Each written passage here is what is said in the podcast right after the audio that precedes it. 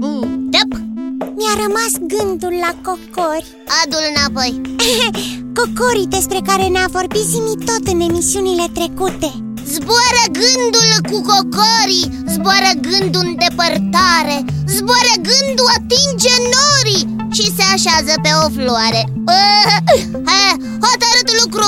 Astăzi eu sunt în dispoziție poetică Dar când nu ești tu în dispoziție poetică? ah, Să revenim la ale noastre. Deci te gândeai la cocori. Da, am senzația că Zimi tot nu ne-a spus tot. Despre cocori? Da, Păi atunci nu ne rămâne decât să-l întrebăm. Aici voiam să ajung. Zimi tot. Da, biții pe recepție, ca de obicei. Iți crede că nu ne-ai spus totul despre cocori. Este adevărat? Sunt mai multe informații despre cocorbiții și nu am apucat să vi le spun din cauza că mi s-au terminat acumulatorii. Eu aș vrea să ne mai vorbești despre cocori Mai ales despre cocorul cu creștet roșu Nimic mai simplu, Iții. Pot începe imediat ce doriți acest lucru. Chiar acum Da, zi tot, te ascultăm Un proverb chinezesc spune Marea este lumea dragonilor, iar norii sunt locul unde s-au născut cocorii cu creștet roșu. Ce frumos!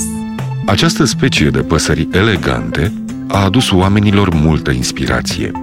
În legendele populare chineze, cocorii cu creștet roșu stau întotdeauna alături de zei. De aceea, oamenii le-au dat numele foarte frumos de cocori nemuritori.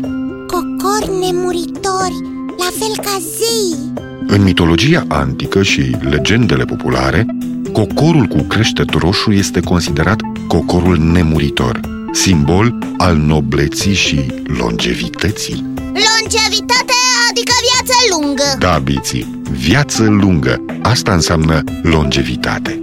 Dar cum arată cocorul cu creștet roșu? Cocorul cu creștet roșu se caracterizează prin firea blândă și aspectul frumos. Ciocul, gâtul și picioarele sale sunt lungi. El are o lungime de circa 1,2 metri. Aproape tot corpul îl are acoperit cu pene albe, dar pe creștetul capului se vede o pată roșie din pene mici. Pe frunte și în jurul ochilor are pene negre, iar pe gât și ceafă au nuanțe gri. Penele de la bordura aripilor sunt negre. Pe coadă, penele sunt scurte și albe. Ciocul este de culoare gri verzui, iar picioarele de asemenea negre. De la bordura aripilor Ei, Cum adică? Adică de la marginea aripilor biții.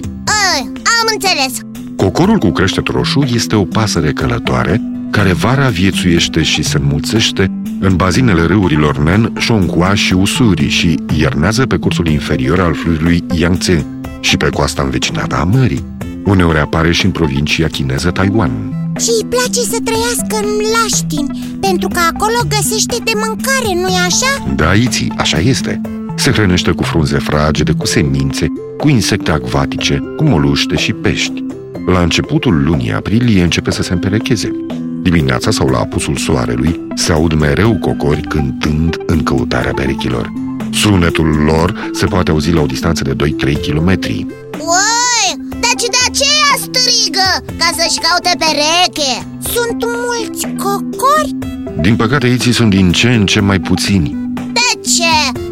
Iarăși e de vină omul Da, biții, se pare că da. Conform statisticilor, în lume există doar aproximativ 1200 de cocori cu creștet roșu.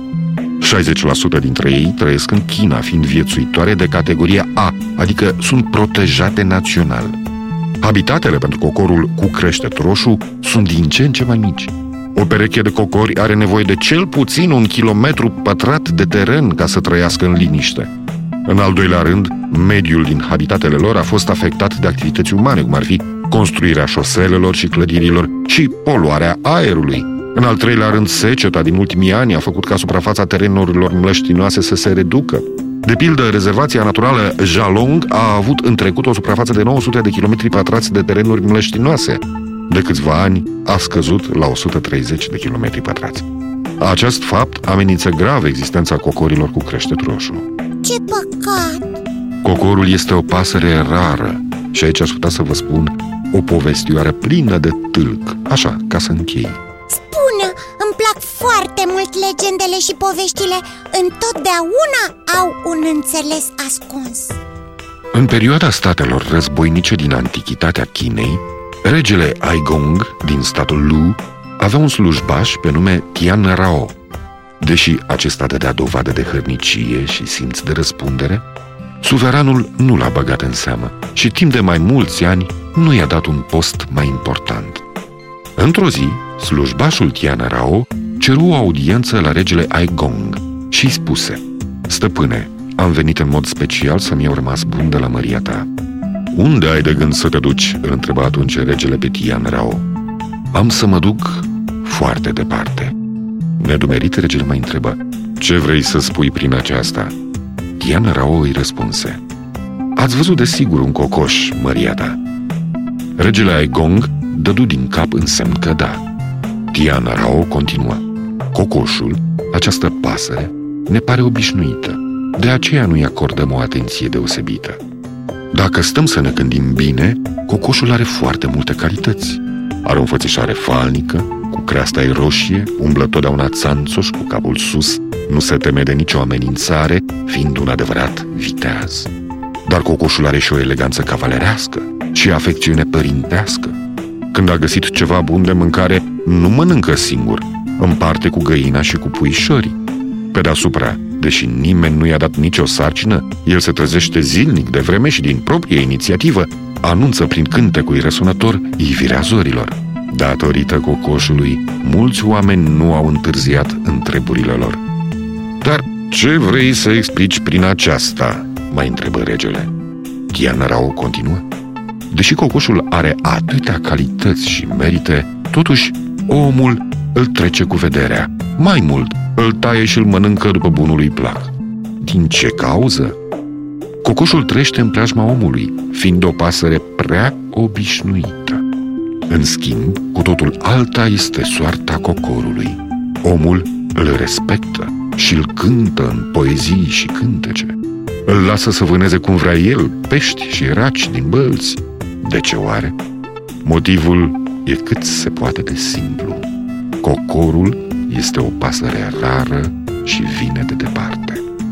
Am înțeles Acum, biții, însă va trebui să mă retrag pentru reîncărcarea acumulatorilor. Așa că vă spun la revedere, Iții, la revedere, biții! La revedere și vouă, copii! Și nu uitați că așteptăm continuare întrebările și propunerile voastre pe adresa zimitot, coada lui maimuță, itibiții.ro Încă o dată, la revedere! La revedere, zimitot! Nu știam despre cocori că sunt păsări foarte rare Îi vedem arare ori Nu scalte zburătoare Zimitot, zimitot, zimitot prietenul care știe tot!